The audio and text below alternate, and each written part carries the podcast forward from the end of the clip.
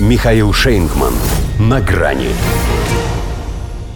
Награда нашла героя. Политико признала Бареля болваном от дипломатии. Здравствуйте.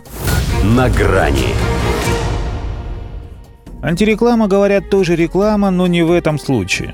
Во-первых, лауреаты ежегодной антипремии издания «Политико» и так не страдают от недостатка известности, причем некоторые печальной. Во-вторых, задели-то их за самое больное. Первого гинеколога всея ЕС, например, за амбиции. Хотя в Европарламенте и до газеты подобрали Урцуле фон дер Ляйен более подходящее ей по статусу прозвище на букву «Г», признав за нарочитое потворство Израилю фрау геноцид. Но в редакции решили, что и этого мало.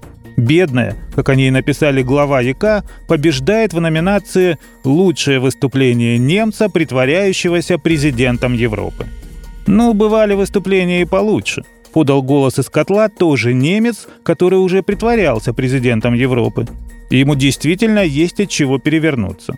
Ведь так, кого признали его копией, не то что с русскими, с бельгийцем справиться не может – вот и Политико отмечает, что как бы она ни пыталась проецировать и использовать власть, а как только возникает внешний политический кризис, ненавистному Шарлю Мишелю хватает наглости указывать ей, что вообще-то должность главы Евросовета считается президентской.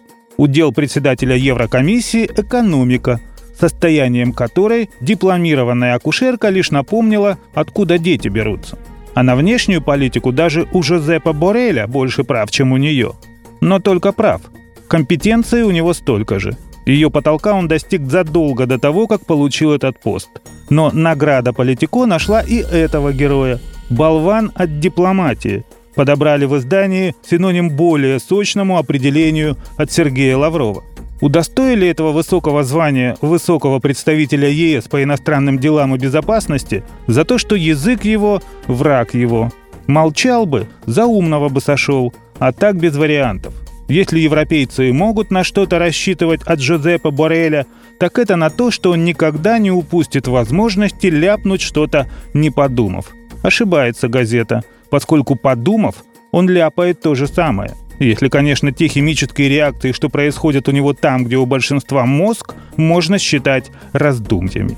Автору таких дипломатических хитов, как «Только поражение России на поле боя» и «Европа – цветущий сад, а остальное – джунгли» вспоминают, как признал мирными президентские выборы в Эквадоре, где убили одного из кандидатов.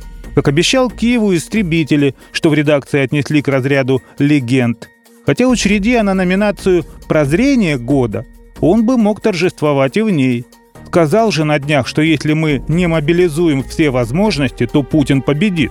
Впрочем, в ней он все-таки проиграл бы словаку Роберту Фитца. Тот уверен, что Россия победит, даже если они мобилизуют все, что у них есть. В этом не сомневается и Политико, присудив Владимиру Путину главный приз в категории «Лучший русский в роли русского». Ибо никто не знает, как играть с Европой лучше, чем российский президент. Играть, добавим, и выигрывать. До свидания.